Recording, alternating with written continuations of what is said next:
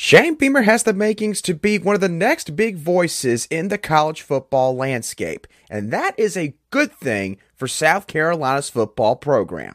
You are Locked On Gamecocks, your daily podcast on the South Carolina Gamecocks, part of the Locked On Podcast Network, your team every day.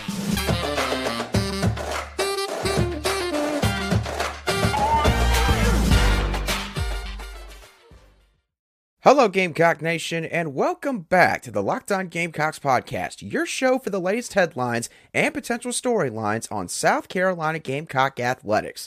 I'm Andrew Lyon, the host of this podcast, and also a staff writer for Gamecocks Digest over on SI.com.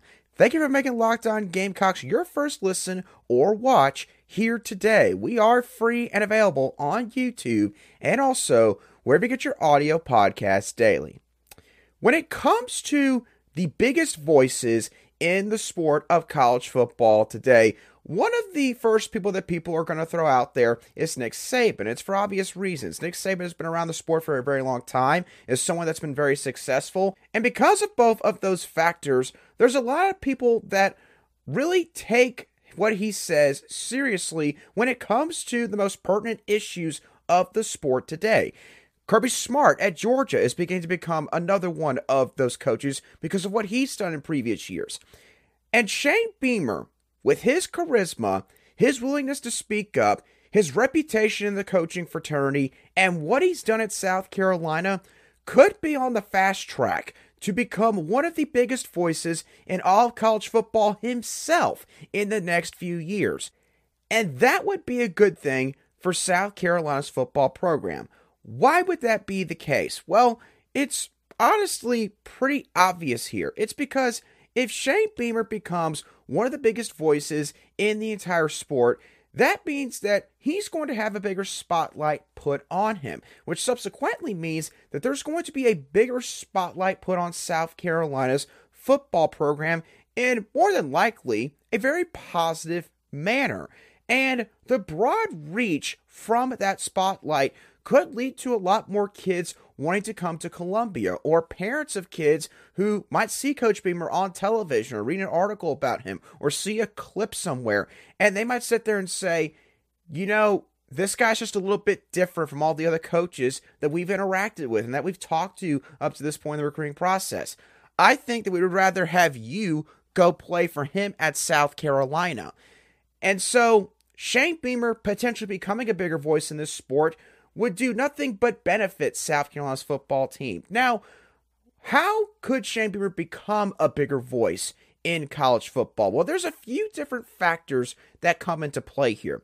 The first one that I'm going to point to is his charisma and his overall personality. Because Shane Beamer is not the prototypical football coach in terms of how he works with the media and the overall vibes that he gives when he is interacting with other people. Most coaches are cookie cutter coaches. They're coaches that just want to talk ball, they want to just basically study film and scout teams and do what they have to do to get the best talent in their program. They don't want to have to bother speaking to the media. Shane Beamer does not treat the media like that. He embraces doing different guest spots on both local and national media outlets. For example, Outkick, Fox News, and the Pat McAfee Show. Most coaches treat the media like they're full blown espionage agents that are trying to get state secrets from them on what else going on in the building. Shane Beamer, again, he does not do that. And yes, he can have his moments when he's trying to get a certain point across regarding a certain headline or narrative that's being put out by maybe one media member or multiple media members. But besides that, Shane Beamer comes off as someone that is very inviting and very friendly in a social setting, which makes media members want to reach out to him far more often. And this is something that every single coach should desire. Another reason why Shane Beamer could become a bigger voice in the sport within the next couple years is his obvious willingness to speak out on certain issues. Now, it's not like that Shane Beamer, unprompted, is using every single press conference to discuss some sort of minute issue he's got with the sport of football or with the college game right now. But he is also someone that's proven up to this point he's not afraid to make his opinion known on certain things. He is one of the few coaches in the sport who has publicly questioned why there's no preseason scrimmage that teams can use to face off against other competition. He's made clear statements about his frustrations regarding the current work calendar for head football coaches and their staffs in the month of December. And recently, at a local welcome home tour stop in Aiken, South Carolina, he talks about his frustrations with the new rule regarding official visits, meaning that, you know, prospects can take as many official visits as they want to. And you look at all of these issues, and they all have to deal with coaches and the fact that all of these rules seem to sort of go against coaches to a certain degree. And that's something where if Shane Beamer is talking about these issues whenever they are brought up, other coaches are going to pick up on this and they're going to notice this. And that leads me to my next point.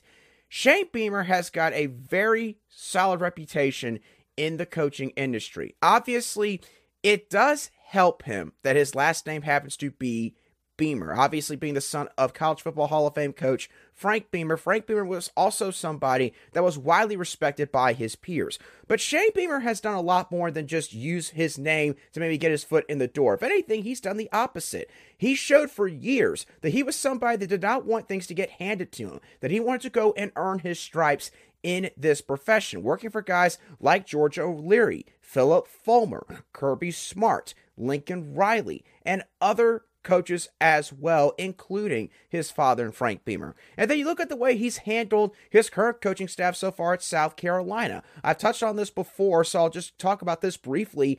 But with how he has treated his assistants, with the environment that he has instilled into the building here, there's a lot of coaches out there that, again, take notice of what all he's doing, and it's a mental note that they put away in their own file cabinets. Where if one day maybe they are looking for a new job, then South Carolina, if they've got an opening, is a spot where they might want to go to. And the last reason why Shane Beamer could be on the fast track to becoming a bigger voice in college football is the on field progress at South Carolina. There is no coincidence when we talk about the biggest voices in the sport, and typically we talk about guys like, again, Nick Saban at Alabama, now Kirby Smart at Georgia, and even to a certain extent, Dabo Swinney, admittedly, at Clemson. What is the common denominator there? All those guys have won national championships. All those guys have been, you know, the top coach of the sport at one particular point in time in their careers. Now, that's not to say that Shane Beamer has to win national championships to automatically have his voice or opinion respected amongst the sport, but obviously it gives you a little bit more validation. It gives a little bit more umph behind what it is you put out there from a rhetoric standpoint. And for South Carolina right now, Shane Beamer's done a really good job of improving things here in Columbia. Again, the team was a two win program in 2020. Shane Beamer has taken them from that to being a seven win and eight win team in both his first two years, three wins over top 25 teams in the regular season, and two bowl game appearances, including one bowl game victory over the legendary Mack Brown at North Carolina. So you combine everything that I just mentioned with what Shane has going for him at this current moment in time, it is going to make him a bigger voice in the sport, especially if he continues to progress here in Columbia. And subsequently, that will put a bigger spotlight on South Carolina football in a positive way and in a way that really and truthfully they haven't seen probably besides some of the glory years that Steve Spurrier had here at South Carolina. And that broad reach, again, could really make South Carolina one of the most attractive destinations in all of college football. And speaking of recruiting, there could be a potential commitment coming down the pipe very soon based on sort of what Dante Reno has done on Twitter, but also more specifically what linebacker commit Wendell Gregory said in an interview with my boss over on Gamecocks Digest in Brooks, Austin, just the other day. And I've got that clip for y'all, and we're going to dive into that in more detail in just a couple of moments. But before we touch on that, I do want to let y'all know that today's show is brought to you by Built Bar. Now, I know that for some of you, you might not like the idea of eating healthy because for a lot of us, you know, when you think about eating healthy, you think that, you know, you basically got to eat vegetables all the time. You've got to eat fruits. You can't really enjoy any sort of different types of food. In terms of food tasting good, but also being good for you, there's no better protein bar out there than Built Bar. Built Bar has got a variety of different flavors to choose from. I've talked about this before banana cream pie, coconut chunk puffs, cookie dough chunk puffs, peanut butter caramel. They got anything you could possibly want in a protein bar. They're 130 calories include 17 grams of protein and only have 4 grams of sugar. And you can get these bars at built.com right now, or you can find them at your local Walmart or Sam's Club. At Walmart, if you go to the pharmacy section, you can get yourself a 4 bar box. At Sam's Club, you can buy yourself a 13 bar box. I promise you, you will thank me later because Built Bar is where tasty is the new healthy.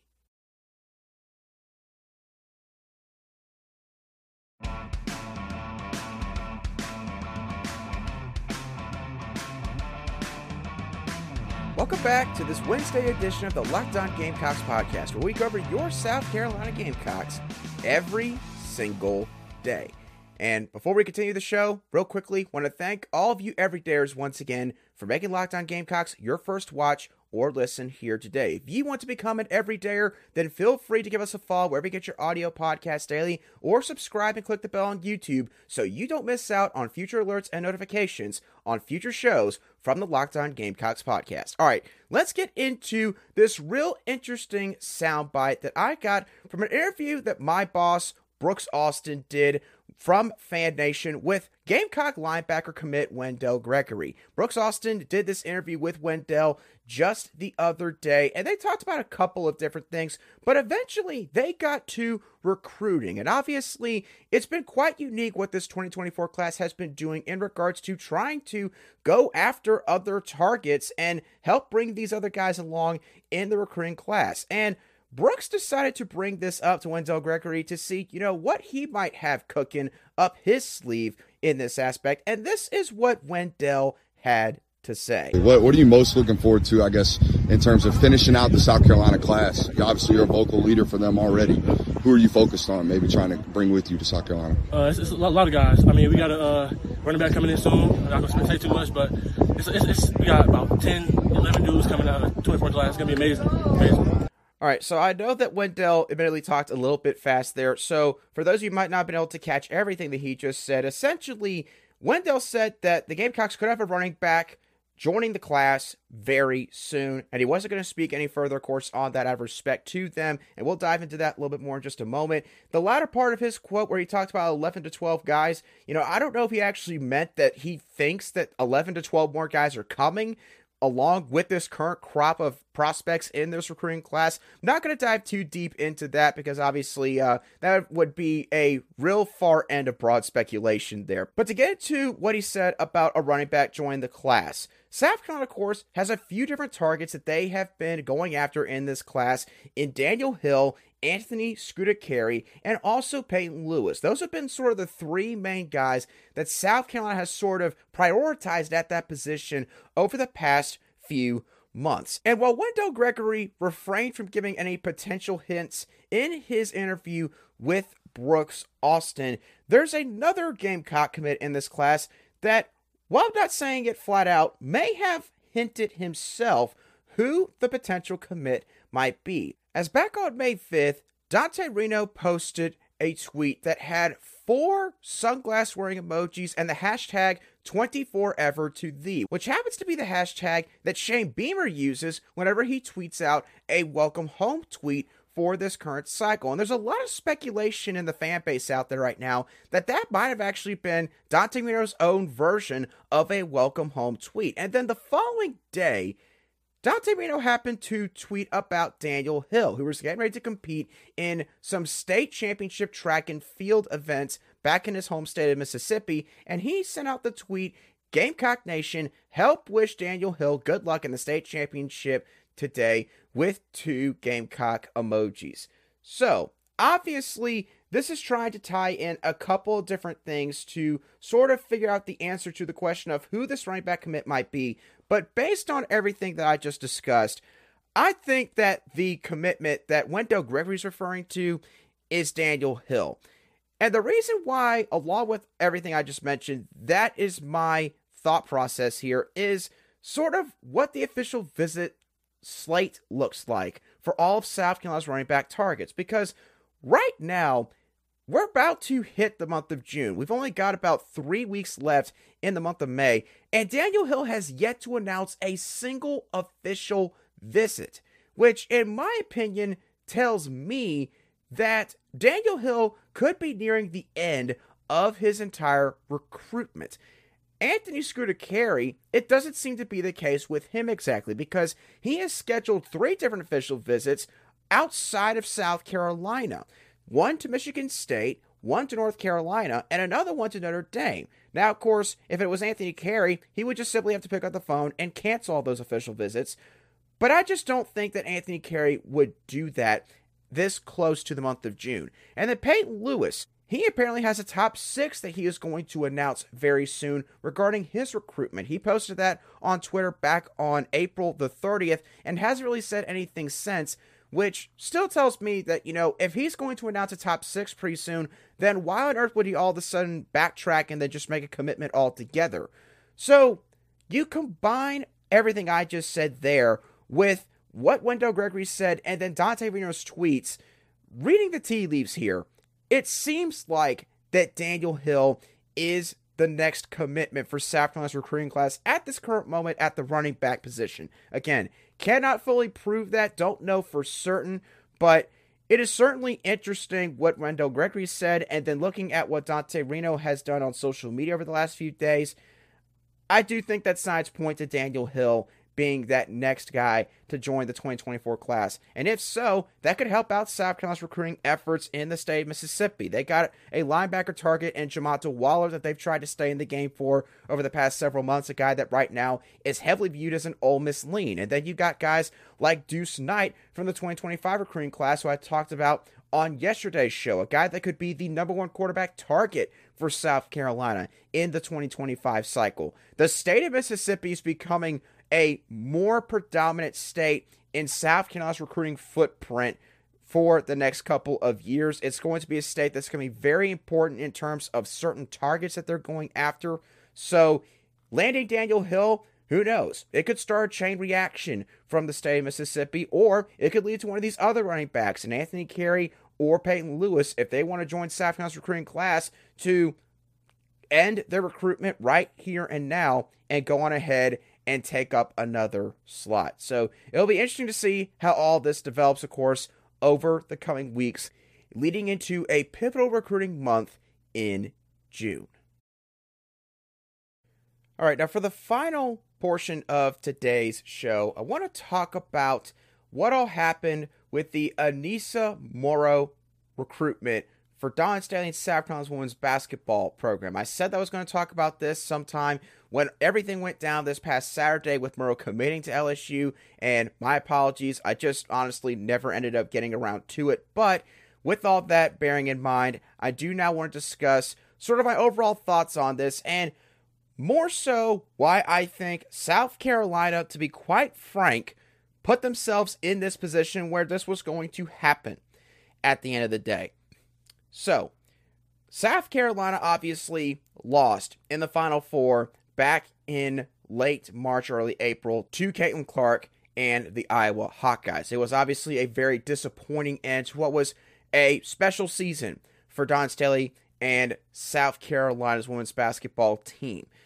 And while obviously I'm not going to sit here and act like South Carolina is about to fall off a cliff because I already know that some people are going to try to spin this whole thing like that's what I'm saying. So, just going to say right now, that's not where I'm going to go with this. But I will say it's time to start getting worried about South Carolina's perch in the SEC here. You've got to respect what the LSU Tigers and Kim Mulkey have done this offseason.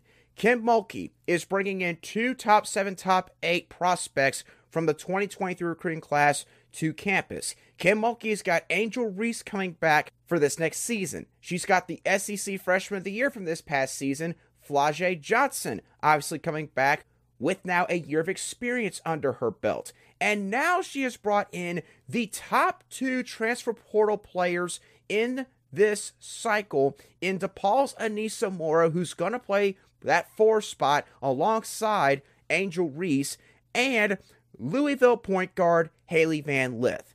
Now, Hailey Van Lith was probably going to go to LSU either way. They lost Alexis Morris, of course, to the WNBA. She exhausted all of her eligibility at this point, and they need a new point guard. Hailey Van Lith apparently had a very close relationship with Kim Mulkey during her high school recruitment. Apparently, Baylor was like that runner up right behind Louisville when she was a high school prospect.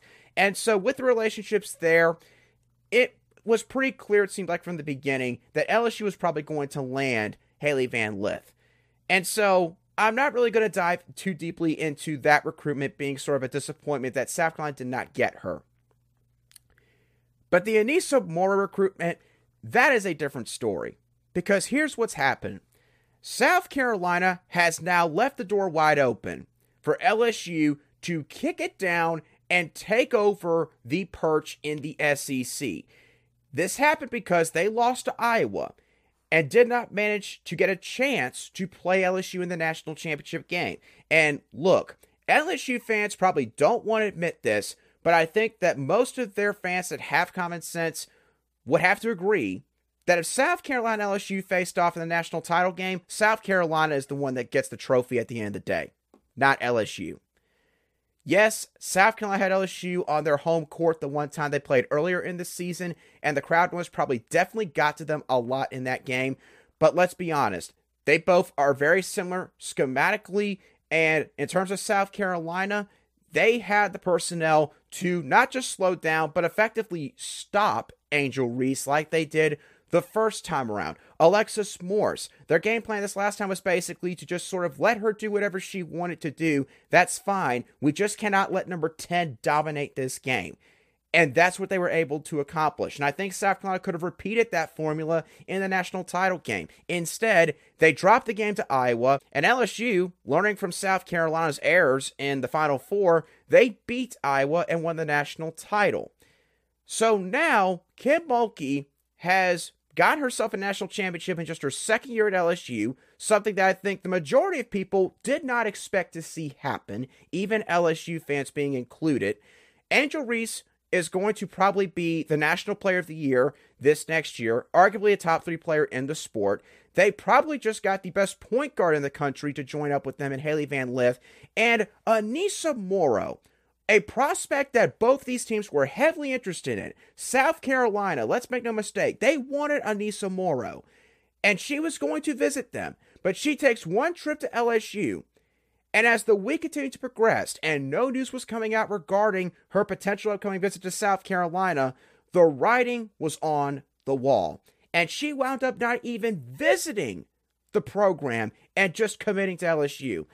And I know some of you are going to sit there and say, well, obviously, she went and followed the money. LSU's got good NIL programs over there. You see what they're all making? Yes, I do. Guess what? Aliyah Boston, Zia Cooke, and I'm pretty sure Brea Beal as well, were like three of the top 10 players in terms of NIL valuation, according to On3 Sports, this past season. So it's not like Carolina's women's basketball program can't compete in terms of the NIL arena. But you look at how all these events have unfolded. South Carolina's top standing of the SEC is now in serious jeopardy this next season. And again, please do not mistake me for what I'm saying here. I'm not saying that South Carolina's going to all of a sudden be a team that's losing double digit amounts of games and they're going to be scraping to be like the fourth or fifth best team in this conference. And now all hopes of ever winning maybe another national title are completely lost. I'm not saying that. What I am saying is it is time to recognize that LSU is now on the same playing field as you. If not right now from a roster standpoint, even better than you, just because of who they've got in their starting lineup. You have to acknowledge that. And South Carolina had a chance to slam the door on this happening. They did. All they had to do was beat Iowa, which I'm not going to make it out like that was easy, because clearly it wasn't easy, and it wound up getting them at the end and then turn around and beat LSU and win the national championship. That was what South Carolina needed to do. They didn't even make it to the national title game, and now they're not an afterthought, but they've now allowed LSU a seat at the table. And now LSU is going to be the team next season that the media is going to fawn over from the beginning of the regular season all the way to the end. Because I can tell y'all right now, the media is going to say that LSU is going to win a second straight national championship and it's going to be a foregone conclusion. And I have to admit, they deserve that. They won last year's national title, and my gosh, they basically built a super team with Aneesah Morrow and Hailey Van Lith out of the transfer portal. So, South Carolina fans, again, I'm not saying that the run is obviously over, but what I am saying is uh, some of the fans do need to wake up here. Because South Carolina's not just going to waltz all over LSU next year. They will still beat most of their competition in the SEC pretty handedly. There'll still be very few teams that actually can compete toe to toe with South Carolina. You can't include LSU in that category anymore. You can't. And now the roles are reversed. You're now the team that is viewed, at least in terms of perception for next year alone, as second fiddle. And now you have to go up and you're going to be viewed as the challenger that's got to try to knock them off and keep them from possibly winning a second straight national title, which many people expected you to do this past year. That is how quickly things can change in college sports. And Dawn Staley and Carolina's women's basketball program are finding that out the hard way this offseason. They're still going to be up there at the top, but LSU just made things a lot more challenging for Dawn Staley and this program moving forward. So, with that being said, y'all, that's going to do it for today's show of the Locked On Gamecocks podcast. I hope y'all thoroughly enjoyed today's show as always. What are your thoughts on Shane Beamer and the potential qualities that he offers as someone who could be one of the next big voices in the sport of college football? Who do you think South Carolina's future running back commit might be? Do you think it could be Daniel Hill? Or do you think it's going to be Anthony Carey or Peyton Lewis? And lastly, what are your overall thoughts on what all happened with the Aneesah Morrow recruitment for South Carolina. Let me know your thoughts on all those topics down below in the comments section if you watch today's show on YouTube or shoot me a direct message on Twitter at a line underscore SC if you listen to today's show on an audio podcast app. And once again, thank y'all so much for tuning into this Wednesday edition of Locked On Gamecocks. Have a great rest of your day, and I will catch y'all on the next show of the Locked On Gamecocks podcast.